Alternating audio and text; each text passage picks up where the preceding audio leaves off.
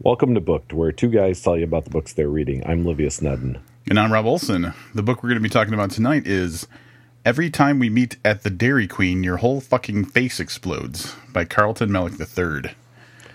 All right, let's, before we go into talking about the author, I would just like to say that I have read, I'm sure, at least 1,500 books in my lifetime. And I have seen the titles of at least 10,000 others. This Yeah. is the best book title I have ever seen. It really is. It's uh it's a great title, great cover. Anybody who's familiar with Carlton Mellick's work will know that. Uh, typically, he has excellent cover art and um, title and cover so wonderfully fitting the story. Um, just is an excellent job. Yeah, I really felt that with, with this cover that I, I feel like the person had to have read the book that did the cover. Yeah, I don't know if that's really the case, but I did feel that it really can. And the cover's adorable. It, it's, It- it's, yeah. it's adorable. Well, I think I read something once or heard something, or maybe I imagined um, Carlton saying something about his process for his book covers having to do with he conceives of um, something, and he I think he has the same um, artist or artists that do his cover art, and he gives them an idea, and then they, based on how he describes it, um, put the book cover together. So I don't know if they actually necessarily read it, but it's definitely something that was born out of his initial creativity, and that's obvious.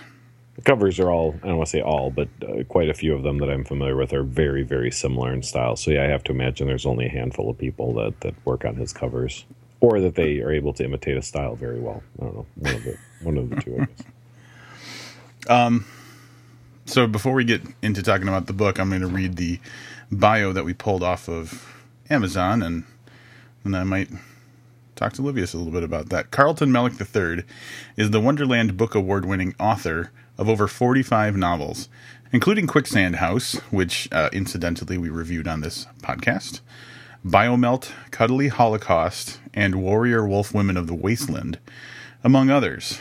In 2013, he was named one of the top 20 science fiction writers under the age of 40 by The Guardian UK, which is pretty much an awesome thing to to get. Especially yeah, that's just crazy. So anyway, his work has appeared in the year's best fantasy and horror, the the best bizarro fiction of the decade, and Vice magazine, another big get if you ask me, and has been trans- translated into Italian, German, Russian, Spanish, Polish, French, and Japanese. Now, here's the part where I think Livius might be uh, heading over to Portland to uh, hang out with his new best friend. He lives in Portland, Oregon, where he obsesses over comic books, microbrews, video games, and K pop dance routines. Visit him online at carltonmellick.com. K pop Oh. dance routines, Livius. I don't, I'm not into K pop. You're not into K pop? How could you not be into K pop? So, I, I like, I like, I've started really liking K dramas. So, I'm, I'm well into watching my second one. I've tried a bunch that didn't really grab me, but yeah, currently Boys Before Flowers is is my is my jam pretty much on a on a nightly basis. But um, which Korean TV shows come up in this book, which was was kind of nice. um, I, I don't I don't do much dancing, and, I haven't listened to K-pop, but you know now now I feel like I should. So maybe I'll throw some K-pop on. I mean, I, I do like oh, what the hell are they called? Babymetal, which is kind of K-pop mixed with heavy metal. Is that the one with the dude that cross dresses? No, no, this is like three teenage girls, and it all starts off like pretty heavy melodic heavy metal, Yeah. but then they they kick in with those little voices and some K-pop music. It's if you haven't heard it, it- it's a must listen. Do you know what I'm talking about, though? Mm, The cross-dressing Korean guy? No, No, no, it's not a cross dressing Korean guy. Um, oh, this bears putting the the podcast on pause so I can search this because this is going to change your life. Lady Beard, I think. Let's see, is that it?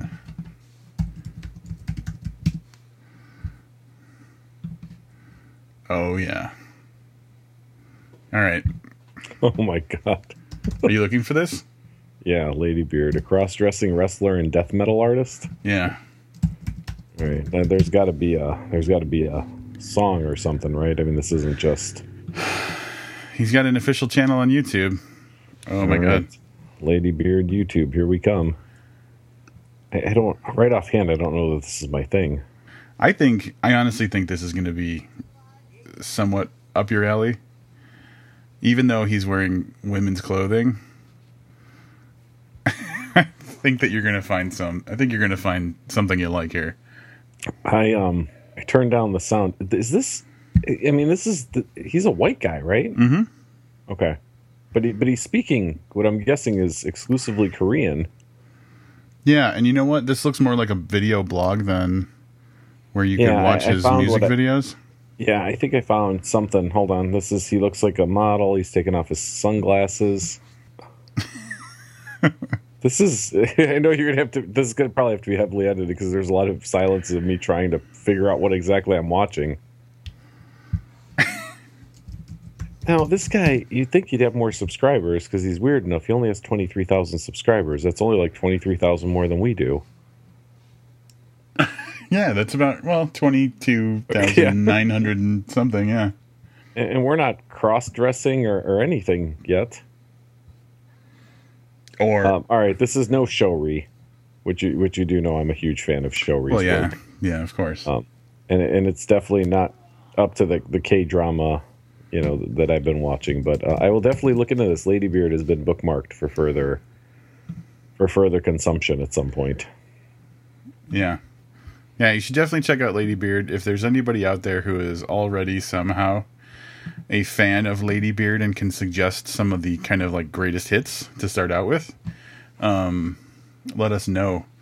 I was there's a couple there's a couple people I know at work that are weird, and um, Just a couple. yeah, one of them was just watching Lady Beard music videos, and I have to give it to him. The thing that really drew me in, the music is good, like not music that I care for, but I recognize the quality of the music. The dancing, like their dance routines, are fucking spot on because it's like him and then like three little Asian girls, and they do like full choreography during their songs, and it's amazing. So, despite the fact that your brain is like trying to reject it in some way, they actually do like a good job. I'm totally going to spend the rest of my evening doing some further research into this, and I'll hopefully have some feedback on our next episode. Yeah, check back next episode for Livius's review of Lady Beard. That's right. that's what we're reviewing. I So- think. I think that's actually our next episode, Lady Beard. All right, so that is um, a hijacked uh, bio of Carlton Mellick III. A little Lady Beard at the end, just where you want it. Here's here's the synopsis for the book we're actually reviewing, Lady Beard. Um, every time we meet at the Dairy Queen, your whole fucking face explodes. Ethan is in love with the weird girl in school, the one with the twitchy eyes and the spiders in her hair, the one who can't sit still for even a minute and speaks in an odd, squeaky voice, the one they call Spiderweb. Although she scares all the other kids in school, Ethan thinks Spiderweb is the cutest, sweetest, most perfect girl in the world. But there's a problem. Whenever they go on a date at the Dairy Queen, her whole fucking face explodes. He's not sure why it happens. She just gets so excited the pressure builds under her skin. Then her face bursts, spraying meat and gore across the room, her eyeballs and lips landing in his strawberry sundae. At first, Ethan believes he can deal with his girlfriend's face exploding condition, but the more he gets to know her, the weirder her condition turns out to be. And as their relationship gets serious, Ethan realizes that the only way to make it work is to become just as strange as she is. Um, yeah, you just want to go right to wrap ups.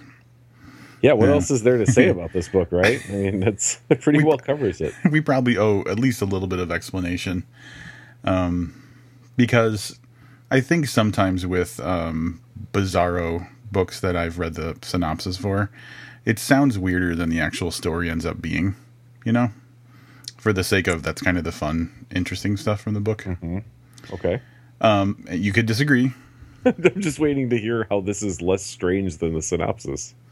I mean, when you boil it down, like it's a it's a it's a boy with a crush, and he wants to date this girl, and there's just a lot of weird shit that happens, like faces exploding. But really, it's a it's like a cute little love story about uh, teenagers. It's like uh, your first kind of puppy love, Yes, yes, it is. but And not with actual puppies. I want to say that because it's a Bizarro book, And you never know, right? right? It could be Did we just did we just stereotype Bizarro books as Mm-hmm. perhaps involving bestiality? well, I I mean, could I was implying puppies that were in love with other puppies. Oh, okay. Well, yeah. Interesting that that's where your mind went. Yeah, I guess it is. Um, yeah, so uh, Rob's right. It starts off with, with the the. Um, I, I seem to remember reading um, when we were reading Quicksand House, kind of having maybe the same feeling that that Carlton can do youngsters really well in, in that cutesy kind of way. I don't know that a thirteen year old would appreciate the the representation of youngsters, but as an adult looking back, it, it's done very well, I think. And um, Ethan likes this girl um, named Jill and uh, winds up, you know, sitting next to her on the bus a lot and stuff, and, and he develops a crush. I mean, that's like that's so it.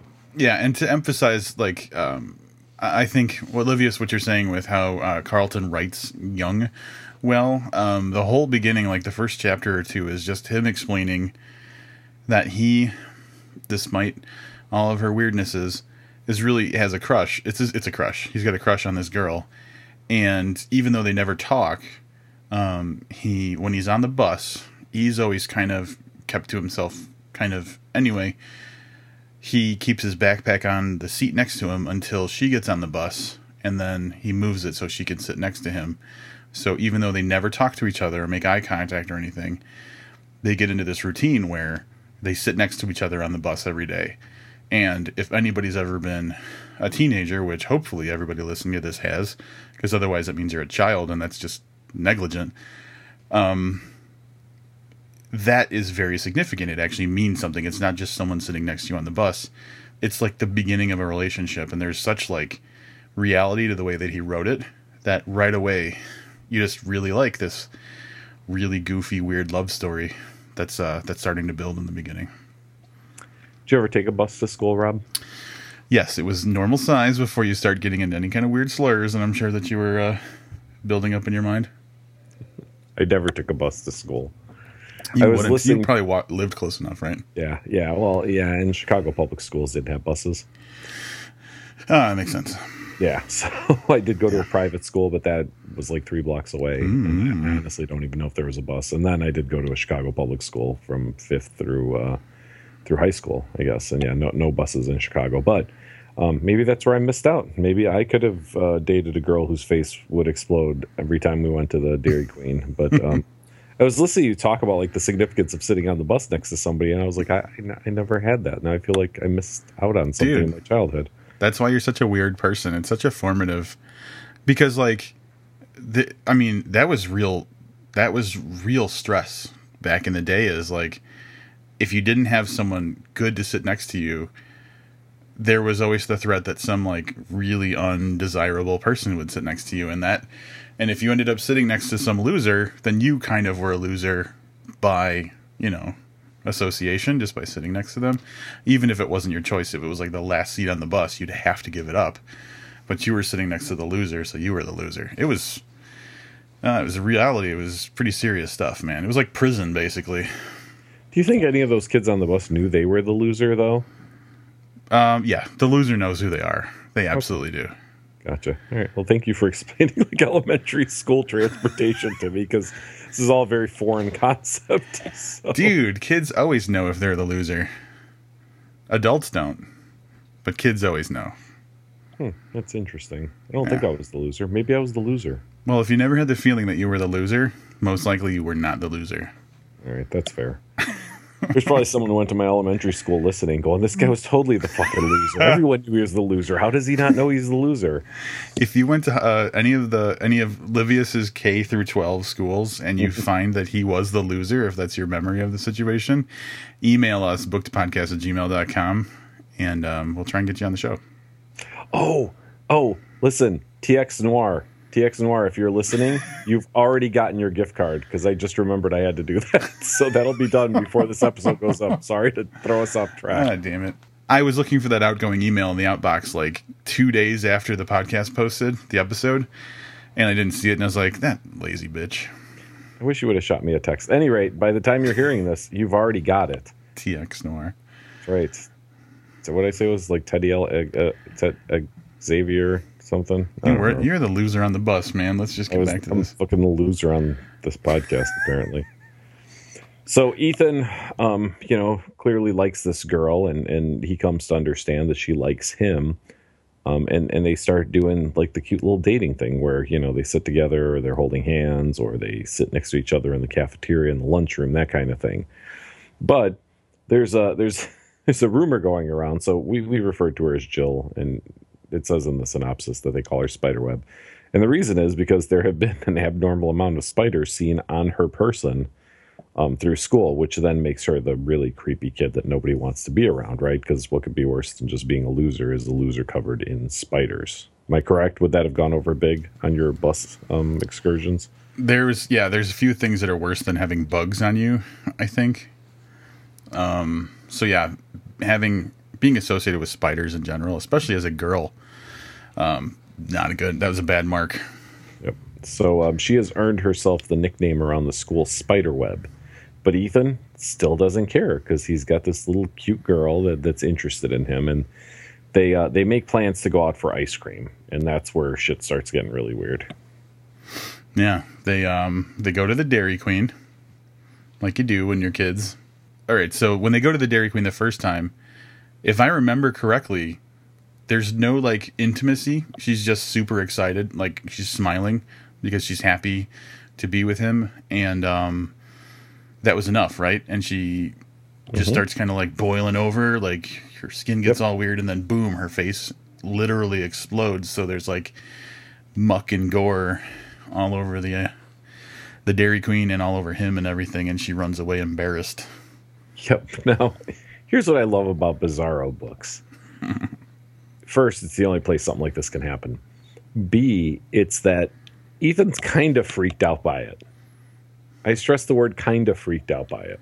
Yeah, Like, I, I think if that would actually happen to me as an adult right now, I, there'd probably be therapy and some kind of catatonic state that I would go in, eh, you know, from from having this happen before me. But Ethan's kind of freaked out about it and doesn't really know what to do. So he, you know, goes home and you know whatever and goes to school the next day. Gets on the bus and she's on the bus. Yeah. Only her face is kind of like patchwork of like kind of different skin tones and maybe some different colors of skin because someone clearly has tried to put her back together.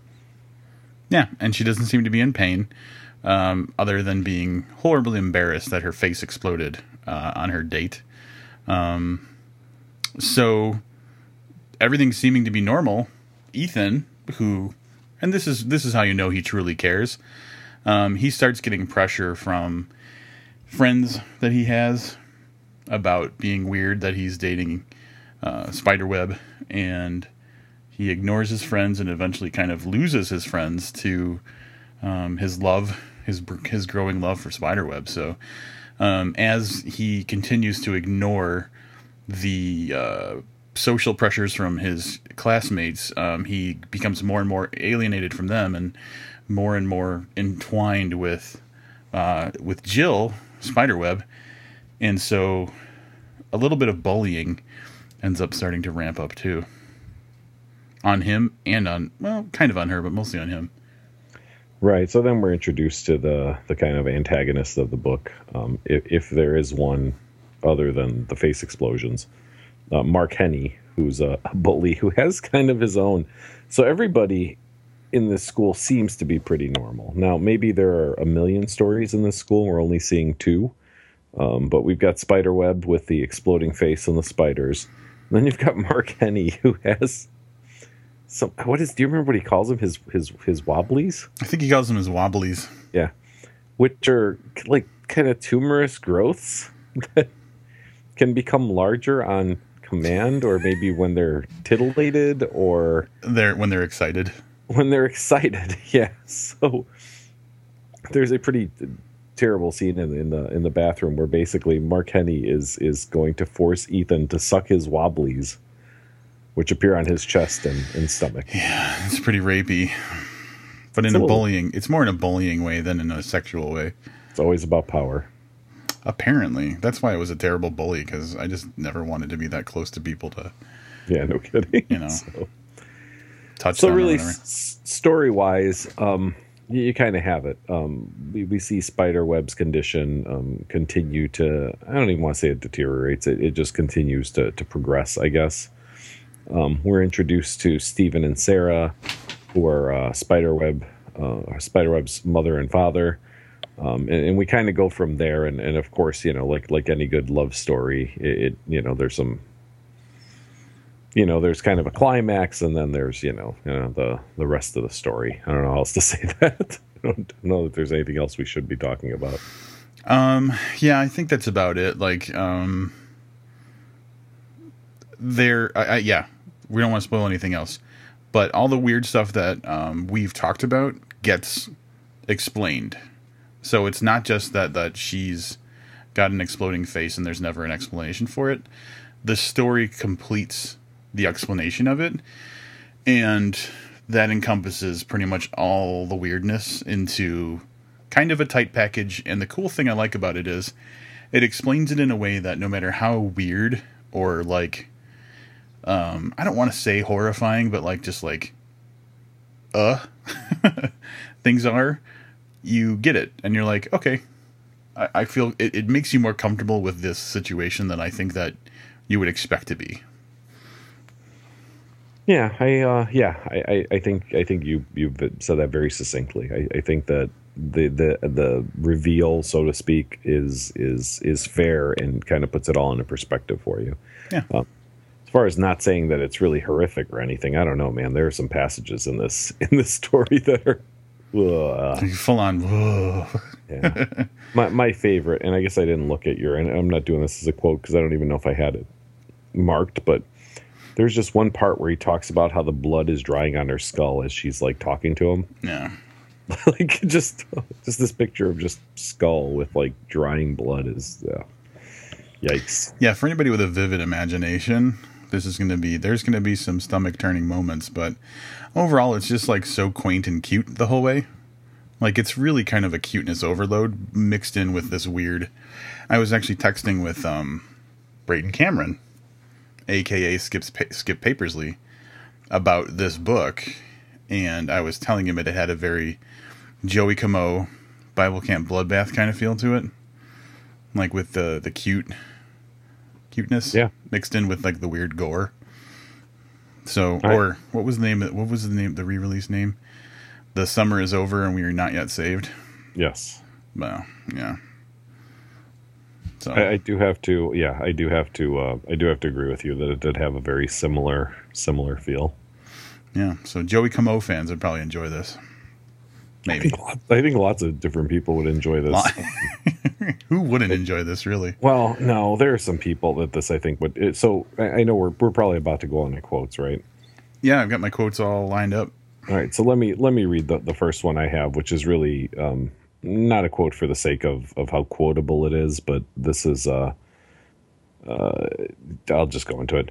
But there's a big problem. Every time we go on a date, her face explodes. I don't know how it happens. I don't understand what can possibly cause such a thing to occur. She just seems to get so excited, the pressure builds behind her skin. Her cheeks boil, her forehead bubbles, steam sifts through her lips and nostrils, then her whole fucking face explodes. I'm going to skip down a little bit. Blood and chunks of flesh splattered against me, getting in my mouth and all over my clothes. Her lips stuck in my hair like two wads of chewing gum. Her nose dropped into her lap. One of her eyeballs landed in my strawberry sundae. There might be some people that's not for. I'll give you that. I will give you that. So I'm going to start out with my quote. Um, uh, I'm going to start off with this one, and I'll double back to another one that I think was before that, but that's okay. Uh, we just sit there, waiting, holding hands, blood dripping down our faces, our hearts fluttering in our chests. It wasn't what I expected our first kiss to be like. Yeah. Yeah, that's um, that's it. It's cute. yeah, listen, it's, it, it's the cutest gore you're going to find, I think that's that's very true. Um, again, I, I, get the feeling that most of my quotes and, and, maybe some of yours are going to to to overlap in, in being about the exact same thing, which is a exploding face. Um, kissing Tiff Shipley was scary, but not nearly as much as kissing Spiderweb. Partially because I actually love Spiderweb and have been waiting all year to kiss her and don't want to mess it up, but also because her face will very likely explode. It's like kissing a ticking time bomb man, this is all solid gold, man. Yeah, this is that's love for you, man. that's, that's love. Like, I'm gonna kiss her, but her face might explode. and then um, yeah, I just like this one too. And I, I some of these quotes I just pulled down just so that as part of the review, you could kind of see what the tone of the book was, and this is one of those. Um, just how like uh, how little some of these extreme situations kind of register in the reality of this book. It wasn't that she was in pain or disgusted by her new sewn together face. She was just embarrassed and ashamed of herself for exploding in front of me. Which is really great because there's probably a lot of like allegory in here, and we're, Oh, we're yeah. gonna dissect this for, for what it Yeah, psychologically, we could probably pull this apart if we wanted to. Yeah, so um, I I just realized my other two quotes were were both very spoilery, so I, I think I'm just going to let you finish this uh, this section out. All right. Um, more on the um, more on the serious side of the book. Um, I thought this quote was good, and it just worked so well, even though it was kind of a heavy-handed topic, or just like a heavy topic in general, not heavy-handed. Excuse me. Does he think of girls as helpless subhumans who can't handle the world without a man by their side? This man worries me even more so than his daughter's exploding face. It's like, right on, go feminism. Or whatever. um, uh, toward the beginning of the book, here's a quick quote. I've got two more um, that I thought just was nice, and it was because it was at the beginning. It was just like, oh, this is how it's going to be. Ever since then, there's a big rumor going around that she's in love with spiders and wears them like accessories. This is good writing. I thought that whole spider thing was a really nice touch too. Yeah, yeah. It it wasn't necessary for the. Honestly, there was plenty of stuff going on in the story. Didn't need to add the spider thing, but it was definitely cool. And I, this shouldn't be too spoilery. This is um uh, a, a clever use of of spider web's exploding face. Uh, there's a fight in the bathroom between uh, Ethan and Mark Henny that Spiderweb kind of comes in the middle of, and she tries to come to um, Ethan's aid. Before I know what is going on, I feel something in my pants. I look down. Spiderweb's hand is inside my underwear, caressing my penis. Everyone in the room sees it, wondering what the hell she is doing. She grabs my hand and pulls it under her shirt, wrapping my fingers around her tiny breast. I have no idea what she's doing until I see her face bubbling. Weaponized arousal, right there, buddy. Good stuff right there. Yeah, is good stuff.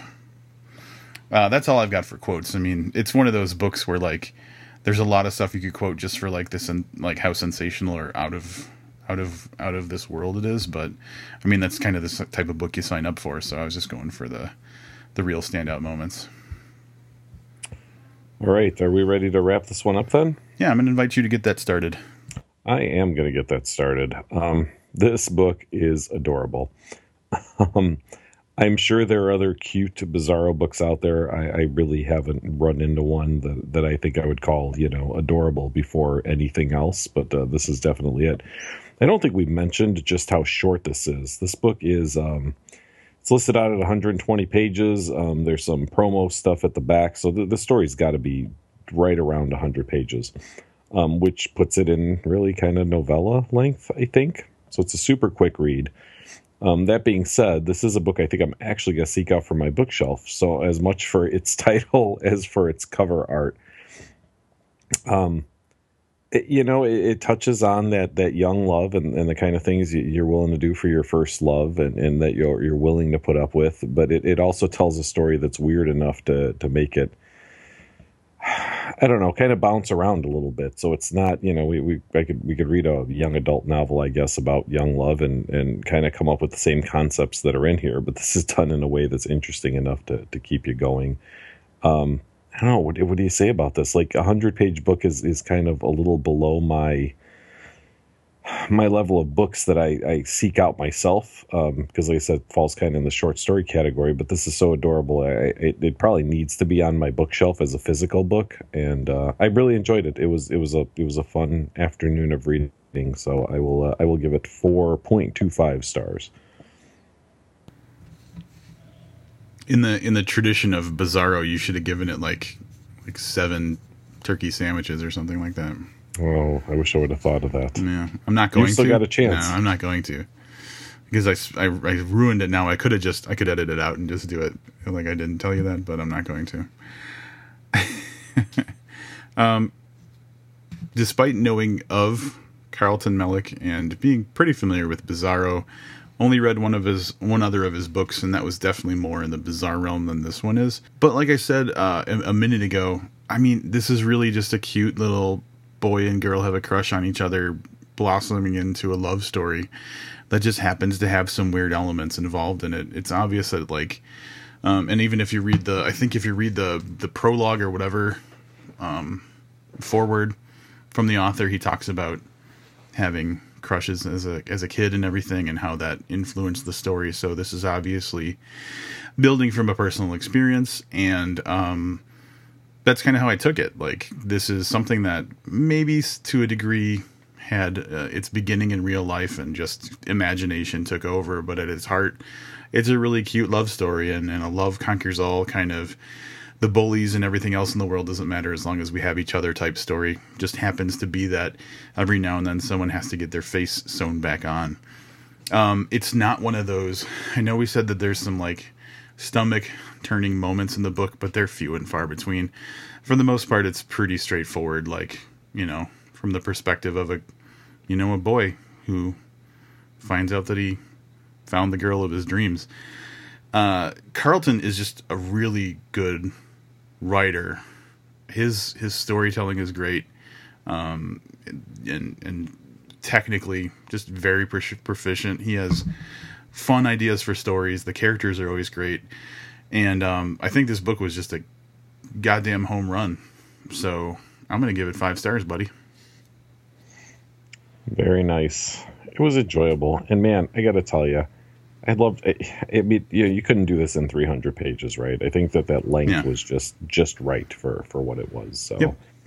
yeah, very and well done. Good on him for having the presence of mind to know that. Some people think that a novel has to fit a specific, you know, you know, mold or whatever. And um, like I mentioned before, Bible Camp Bloodbath or whatever that was called, like that original book was maybe 60 to 80 pages, and it was the perfect size for that story. And then he just built it out into something a little bit bigger and deeper. But like, yeah, this is the right this is the right length for this book. Yeah, and I'd like to um, I'd like to thank Rose O'Keefe for getting this over to us on on you know on, on a pretty tight time schedule, so that uh, that we could read it and review it. So thanks, Rose. I was really badgering her, and I felt bad, um, but I just wouldn't. I wanted to get this done, and um, I didn't want to have to not read it because of um, scheduling and stuff. So I just beat her up until she gave in and sent it over. So uh, sometimes that's how it works. Thanks, yeah. thanks for dealing with my shit, Rose. the life of a book reviewing podcaster.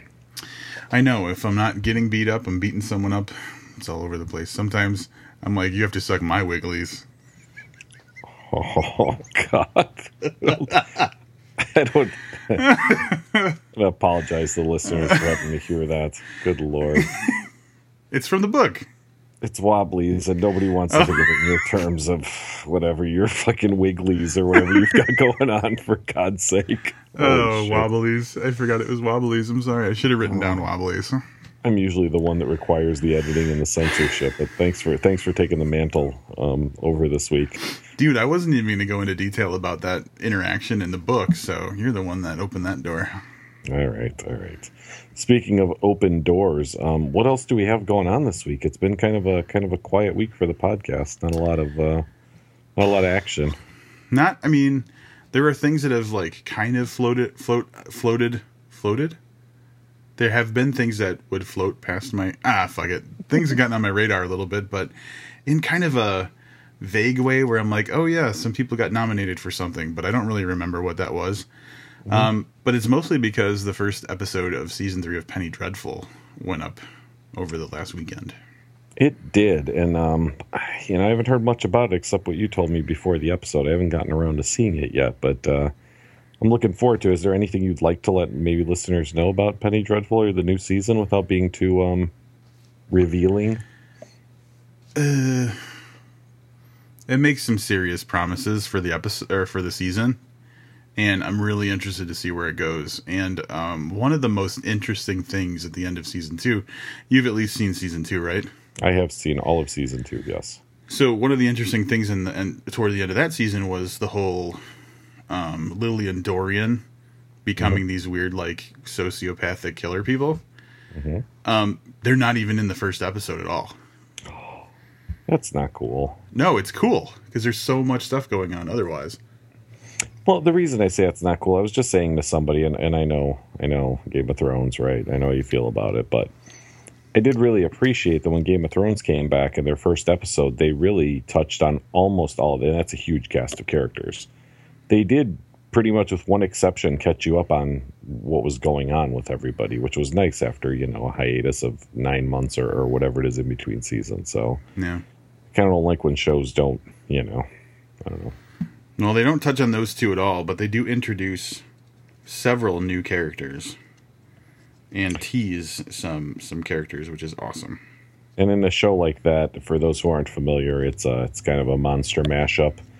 Um, it's it's a lot of actual fictional monsters. Yeah. if that even makes any sense. Monsters or, or characters that you're familiar with from fiction, uh, mixed in with with ones they made up for the show. So when they tease new characters on that show, that could be like it could be Godzilla for all we fucking know. For all I know, like I wouldn't be surprised if they start talking about the giant lizard in you know Japan or whatever. So interesting to see what they come up with uh, this season on Penny Dreadful. I'm just interested because it takes place uh, primarily in Victorian London, but um, there's um, Ethan gets sent back to he gets extradited to the United States, so uh, at least part of the season is going to take place in in the United States. And I don't know. I'm trying to think if there's anything in the U.S. that's like a a, a classic monster book, you know, kind of thing that could get integrated into it, or if they're just going to bring everything back to London and throw stuff in. I was trying to think of American, like the Victorian era American like horror stuff, and I couldn't think of anything. So we'll see. We have no classic monsters. Yeah, we've just got It's like fucking terrible. yeah, real monsters. Yeah, yeah. Oh, I mean, like, all right. So that again, you know, we talked about this recently. Like, what we grew up on. Like, we have Jason yeah, and Michael Myers, but that would be like 1980. You know, not not 1880. not 1880. so yeah, it will be interesting to to see what they do with uh with that storyline. I'm surprised they haven't wound up in the middle of the desert because I thought that was coming from season one, like mummies and the desert and stuff. Oh, see, and I was thinking like the 1880s, 90s that time. I mean, that's like Billy the Kid and Wild Bill, and you know, like all the like the really big, like Jesse James, like gunslinger kind of thing. Mhm. Be interesting to see if that gets thrown in there at all. I doubt it. Yeah. Well, what are they doing? Do you know what the show run is this time? Is it 10 episodes? Mm, it's either eight or nine. Yeah. See, it's not a lot of time. No. for big stories. So, but yeah, I know that's hardly book related, but definitely something you and I are on the same page about. I love that show, and uh, definitely will get caught up this week. Yep. There's the new episode drops tonight as we record, so I will be getting on that once we end this. It's another holiday today, by the way. Happy Mother's Day. Yeah, happy Well, Mother's Day. Um, to word to your mother. Yeah, that was that was probably the, my favorite thing I saw on on the social medias today was Vanilla Ice. The word to your mother. That was good. Thanks, because I put up a mother related thing, and that's not. Yeah, your yours was not my favorite. Thank you. You like that picture of me though, right? I No, did. There was a picture, of the cutest little picture of what, like a three year old Rob. something like that. Yeah. Yeah, with his mama. So that was uh, that was pretty cool to to see today. Um, but yeah, in true true tradition for the show, if it's a holiday, we're going to be recording because that's how we spend our holidays. So That's right. It's very likely Memorial Day weekend we will be doing this too. we will be, I'm sure, on that Monday, no less. Yep. So um, I don't think we really have much anything else. I think we'll give listeners a short episode this time. Short being 50 minutes instead of 58 minutes. Yeah. Exactly. So um, we do know what's up next. Um, we are because we were not on the list to receive um, copies for us to take um, pictures, you know, next to our faces with copies of Mongrels from Stephen Graham Jones.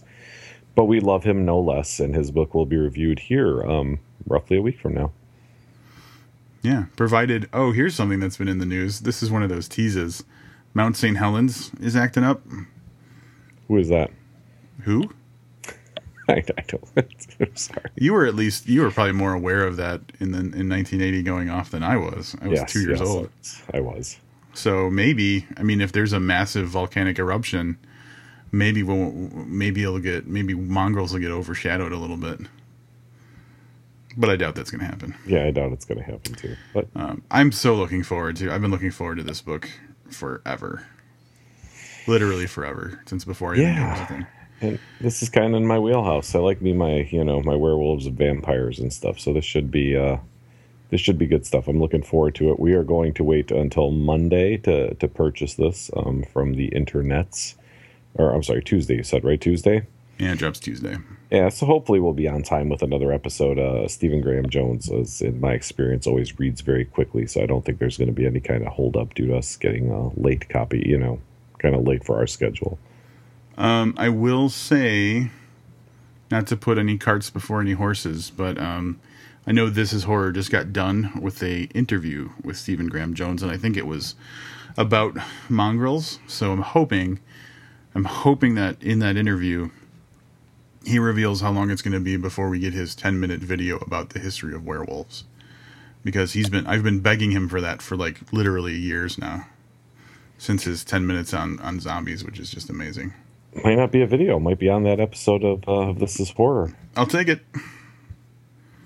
I will take it, sir. Cool. All well, right. until then, um, go listen to This Is Horror and see what Stephen has to say about his book. Come back next week and hear what we have to say about it. Um, thanks for tuning in again. I'm Livia Stedden. Now I'm Rob Olson. Keep reading.